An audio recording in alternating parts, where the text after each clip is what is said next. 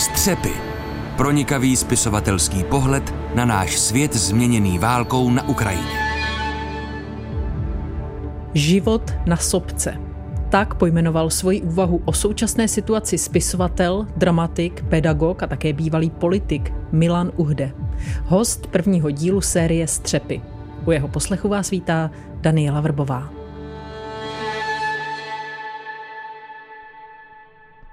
Milan Uhde se narodil v roce 1936 v Brně a za svůj život zatím napsal desítky textů, hlavně divadelních, rozhlasových a televizních her. K asi nejznámějším patří Balada pro banditu z roku 1975. Z novějších jmenujeme Zázrak v černém domě, hru, která získala cenu Alfreda Radoka za nejlepší divadelní hru roku 2007. Milan Uhde se vždy vyjadřoval k politice, za což si za normalizace vysloužil od komunistického režimu označení nepřátelská osoba a posléze mu byla zakázána publikační činnost. Podepsal také Chartu 77. V 90. letech byl ministrem kultury a prvním předsedou poslanecké sněmovny. V minulých dvou dekádách působil v radách Českého rozhlasu a České televize. A teď už předávám slovo do Brna, Milan Uhde a jeho život na sobce.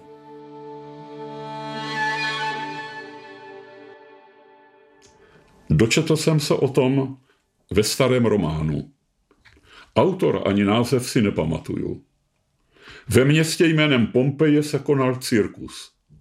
Všichni se šli dívat a hodinu popolední je výbuch sopky Vesuv zaplavil žavým popelem a lávou. Popis jejich hromadné smrti mě vyděsil. Bylo mi deset. A tak jsem se vyptával, zda by se něco takového mohlo stát u nás a dnes. Řekli mi, že naše sopky dávno vyhasly. Nepřestal jsem přemýšlet o lidech, kteří bydleli v sousedství ničivého živlu a denně výdali, jak se z hory kouří. Proč se neodstěhovali? Nechápal jsem vysvětlení, že s tím místem srostli. Vůbec mě přitom nenapadlo, že sopečná krajina je v něčem zpřízněná s naším domovem.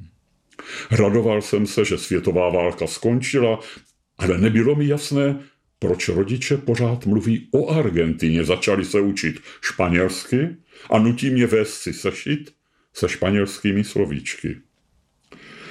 Ani o nějakých 15-20 let později mě autora neúspěšných pokusů o verše nenavštívila myšlenka, že jsme za války žili ve znamení sopečné metafory.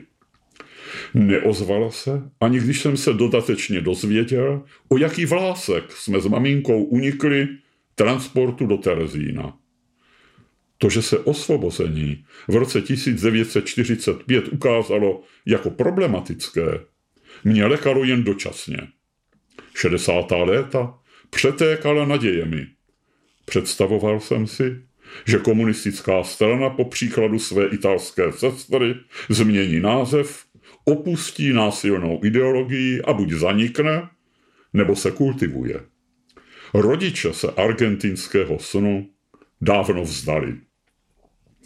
Srpnový vpád pěti armád a vyhlídka na dlouholetou nebo možná trvalou okupaci a nesvobodu pronikavě změnili můj životní pocit. Nemálo přátel a známých emigrovalo nebo je vyštvali do exilu. Režim mě označil za nepřátelskou osobu a dal mi otevřeně najevo, že chci se vyhnout soustavnému útlaku a pronásledování, mám se vystěhovat. Život na sobce se stal obrazným pojmenováním mé osobní situace. Několik kamarádů skončilo ve vězení a zákon o poškozování zájmu republiky v cizině mohli policie a soudy kdykoliv stáhnout na spisovatele publikující v zahraničí. Štvavé pořady v rozhlase a televizi mě jmenovitě zařadili mezi agenty imperialismu. Na druhé straně mi Josef Škvorecký vzkázal, že v Kanadě mám jako rusista existenční jistotu co by učitel a povzbudil mě, abych neváhal. Rozhodl jsem se zůstat. Neuměl jsem se smířit se ztrátou širší rodiny, některých učitelů a přátel, které jsem miloval až k závislosti a kteří se přirovnávali ke stromům, jež se nepřesazují. Nepřijatelná byla perspektiva, že na místo země a lidí, kterým jsem se pokoušel rozumět, byť nedokonale, bude mým osudem prostředí zcela neznámé a tedy navždy nesrozumitelné. Praktická zkušenost mi zároveň napovídala, že by to znamenalo rezignovat na aspirace dramatika. Z autorské sebezáchovy jsem si chtěl zachovat dotyk s živým jazykem ulice. Přiznávám, že polistopadové dny a roky mě obelstili. Sugerovali dojem, ba přesvědčení, že sopečné ústí vychladlo. Vystřízlivění probíhalo plíživě. Skutečnost, že v čele Ruské federace stanul někdejší plukovník krvavé státní policie a že ho americký prezident hostí na své farmě, mě inspirovala k desetiminutovému kabaretnímu hororu. Ale černý humor mě brzy přešel. Ruská armáda přepadla Ukrajinu. Ruský vůdce přitom zveřejnil požadavky odůvodněné údajným zabezpečením státu. Spočívali v návratu evropských poměrů před rok 1997. Plán obnovy sovětského impéria se tedy týká i nás. Přepadení sousední země hraje úlohu zkušebního precedentu.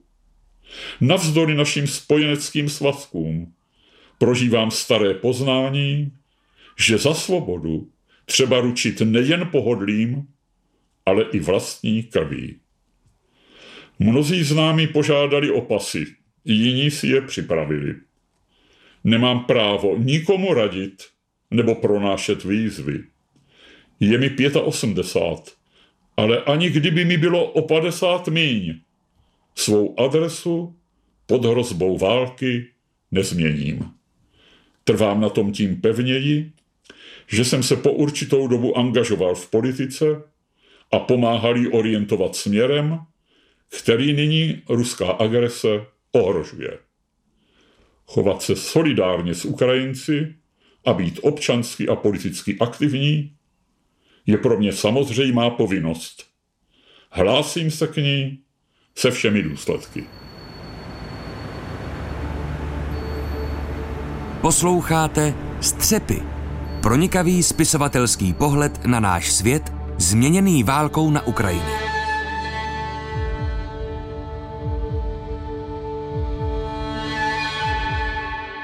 Do Brna zdravím Milana Uhdeho. Dobrý den. Dobrý den.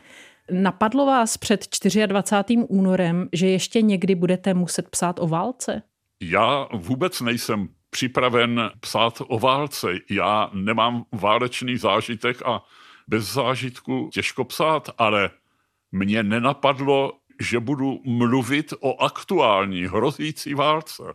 To mě skutečně před tím 24. únorem napadalo jen jako taková vzdálená myšlenka, možnost.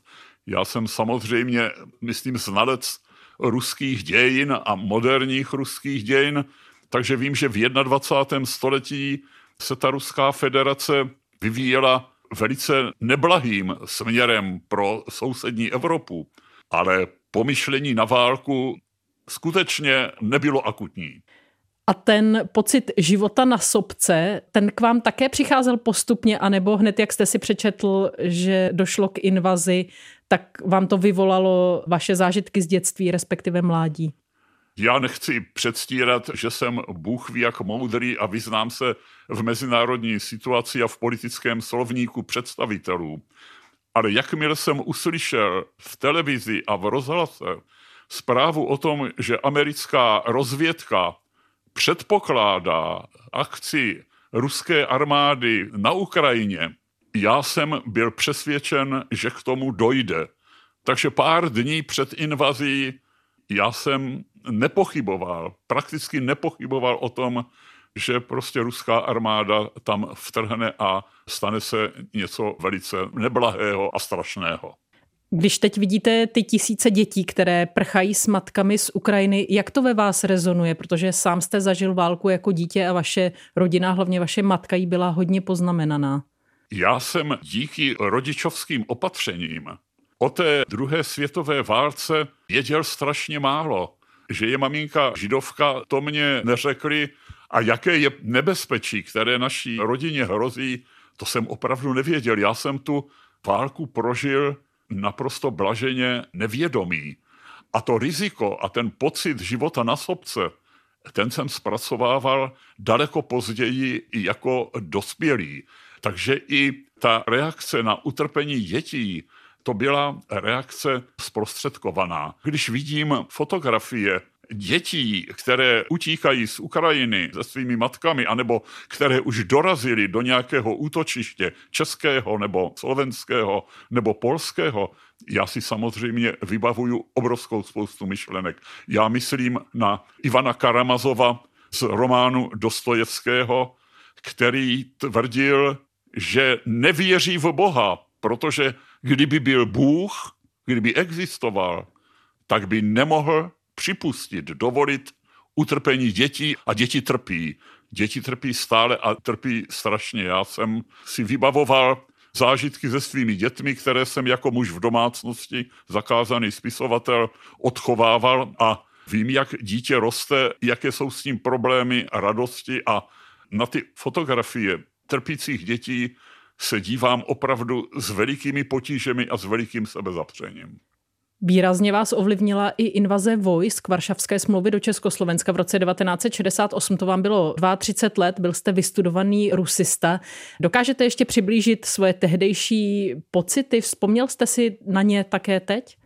Já si na ně vzpomínám stále, protože ačkoliv jsem díky přátelství s Janem Zábranou a Josefem Škvoreckým, kteří si svoje utrpení a útlak komunistický tvrdě odbyli v 50. letech a nevěřili na úspěch takzvaného pražského jara a reformního procesu, já jsem si uvědomoval, že ta ruská agrese a ta okupace hrozí velice pravděpodobně. Takže obrovské překvapení to nebylo, ale já jsem se velice, velice zatvrdil. Zatvrdil proti těm původcům, té neslíchané akce a musím říci, že přes veškerou znalost, znovu říkám, ruských a moderních dějin sovětských, já jsem byl ohromen plný hněvu a řekl bych, že do dneška ta vzpomínka nevysublimovala a je ve mně stále živá. Říkáte, že jste nebyl překvapen v 68. a ani vás to nepřekvapilo teď, tak můžete vysvětlit, proč nejste překvapen? Že k té invazi došlo? Já především se opírám o své rusistické vzdělání, které jsem potom hanebně zanedbal, věnoval jsem se jiným věcem, ale vím, že ruští klasikové, jako Puškin nebo Tolstoj nebo Lermontov, to byli mimořádní duchové, to byli nesmírně vzdělaní lidé a obrovské talenty, obrovští umělci. Ale přitom téměř všichni byli přesvědčeni, že ruský národ je mimořádná hodnota, že má právo tvrdě, agresivně zasahovat v sousedství, podrobovat si sousední národy. Já si vybavuju, jak se Puškin, veliký Puškin, to byl opravdu mimořádný člověk a spisovatel, ale když došlo k polskému povstání v roce 1830, a Poláci dali najevo, že se touží osvobodit z rakouského, německého, ruského já, tak se Puškin na ně tvrdě obořil. Co si to dovolujete? Vy nevíte, že Rusové jsou mimořádný národ, pověřený národ, který má tady mimořádný úkol. Vy se nemůžete proti plnění toho úkolu stavět. Toto prostě, když si mysleli tito velcí klasikové, jak k tomu nemohli dospět politikové, kteří jsou menšího ducha a někdy velice malého ducha, bohužel. Takže já jsem byl přesvědčen, že ta myšlenka je stále živá a přesvědčoval jsem se o tom, když jsem četl ruské noviny, sledoval jsem ruské spravodajství, ne jeho přenos, jeho reinterpretaci české podobě. A já jsem byl přesvědčen, že ta myšlenka je aktuální v očích ruských politiků a že se velká většina obyvatelstva, já jsem tam v Rusku byl, že se smíří nebo konformuje tady s tou představou vyvoleného národa. Ta představa je pro mě absolutně nepřijatelná, obludná, ale tam prostě existuje a existuje dnes ve velice silné a nebezpečné podobě. Když se vrátím k tomu vašemu textu Život na sobce, a vrátím se také do roku 68. Vy jste tu okupaci odsoudil a následkem bylo politické pronásledování na 20 let. Jak rychle jste toto rozhodnutí učinil, zůstat a neutéct před sobkou? Já jsem měl takový zvláštní zážitek, zvláštní přípravu, protože někdy v polovině roku 1968 Pamatuji si přesně, že to bylo v červnu, před prázdninami. Mě pan profesor Václav Černý, kromě jiných spisovatelů, vybídl, abych si připravil takový esej na téma, jak si myslím, že to bude v Československu pokračovat a zejména, jak jsem připraven nebo nepřipraven na to, že se ten obrodný proces prostě nevydaří, že skončí špatně. A já jsem se s tou myšlenkou vyrovnával. Ten esej jsem sice nedopsal, ale začal jsem ho psát a já jsem si zdůvodňoval, proč nemohu dělat nic jiného, než v případě špatného konce neutíkat a zůstat tady. Já jsem spisovatel, byl jsem spisovatel, dramatik a věděl jsem, že jako spisovatel a dramatik mohu existovat jenom tady a že jsem tady měl několik lidí v rodině, v přátelích, v učitelích, autority, bez kterých jsem si nedovedl svůj život představit. Byla to láska až k závislosti a já jsem skutečně si neuměl představit, že budu bez nich. A nepřipadalo mi přijatelné, že já, který jsem do poměrně slušného věku, do nějakých 28, 25 let, na ten komunismus věřil, že tím víc nemám právo utíkat a nechat tady ostatní občany, aby si tady tento můj hřích odnesli na vlastní kůži a já bych byl někde venku a koukal na to jako divák.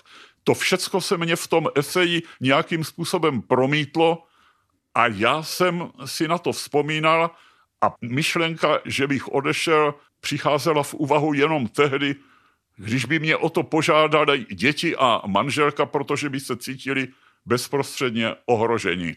Vzít si jejich život na svědomí, to se mi zdálo, že je nemožné, ale jinak jsem byl připraven odskákat si to, vyjíst si to, sníst si to, co jsem si nadrobil. Máte tím pádem pochopení pro Ukrajince, lépe řečeno Ukrajinky, protože muži musí zůstat na Ukrajině, ale Ukrajinky, které se rozhodnou zůstat ve své zemi, ve svém ostřelovaném městě a neodcházejí? Já to posuzuju skrze analogii. Já znám některé Čechy, Moravany, Brňany, kteří říkají, já jsem strom, který se nepřesazuje. Jsou stromy, jsou keře, jsou rostliny, které se přesadit dají. A tito lidé říkají, já jsem se přesvědčil při pobytech v cizině, při různých studijních pobytech, stážích a tak dále, že já přesazování prostě nesnesu. A protože vím, že tito lidé to myslí doopravdy, umím si představit ukrajinské ženy, které navzdory všemu ohrožení a nebezpečí říkají, že zůstanou doma. Je to pro mě pochopitelné a nikdy bych to nepodroboval žádným rozborům a žádným pochybnostem. Na druhou stranu ten útěk je de facto instinktivní reakce. I když vy píšete, že pro vás osobně to není řešení, ale s čím podle vás je potřeba počítat, když se člověk rozhodne pro ten útěk? Já jsem přesvědčen, že ohrožený člověk má právo utéci, má právo usilovat o to, aby zachoval svůj život. Sebezáchovný put je normální a kdo jej nemá, to je opravdu anomálie. Takže soudit toho, kdo utekl, to já se vůbec netroufám zkusit. Já jenom za sebe říkám, že já jsem přesvědčen, že utíkat nemám a nemohu. Ale to je moje individuální řešení a vůbec to není ničí vzor, vůbec to nepřipadá jako obecná zásada, obecný princip. A takhle to prostě je. Mám spousty přátel, kteří odešli, a dobře udělali a vždycky jsme si v té věci rozuměli. Nikdy v tom směru nedocházelo mezi námi k nějakým nejasnostem. Co byste dělal v dnešní situaci, kdybyste byl opět ministrem, například ministrem kultury nebo nějakým jiným, případně jiným vysoce postaveným politickým činitelem? Jel byste také do Kijeva jako Petr Fiala? Já mám takový závazný příklad ve Václavu Havlovi, který obnovil v politice opuštěný princip, že člověk, který se projevuje veřejně a který přijal veřejnou funkci, musí za své názory, postoje a činy ručit životem. To je prostě princip, který vyznávám. Takže kdyby mě zavál osud jako daleko mladšího do vlády nebo do nějaké významné parlamentní funkce, a premiér Fiala, dovedu si to představit, pač se dobře známe a naše styky jsou přátelské, kdyby mě chtěl, potřeboval sebou, že bych samozřejmě jel. A kdybych to, nedej Bůh, nedokázal, považoval bych za svou povinnost okamžitě podat demisi a své funkce se vzdát, poněvadž bych to pokládal za závažné zásadní selhání. Na závěr se vás chci ještě zeptat zpátky na spisovatelskou práci, protože tahle válka přináší hrůzy, násilí, události, při kterých mě slova docházejí, jsem úplně o ně měla. Máte vy recept na to, jak hledat tváří v tvář takovým zvěrstvům slova a jaká slova by to měla být?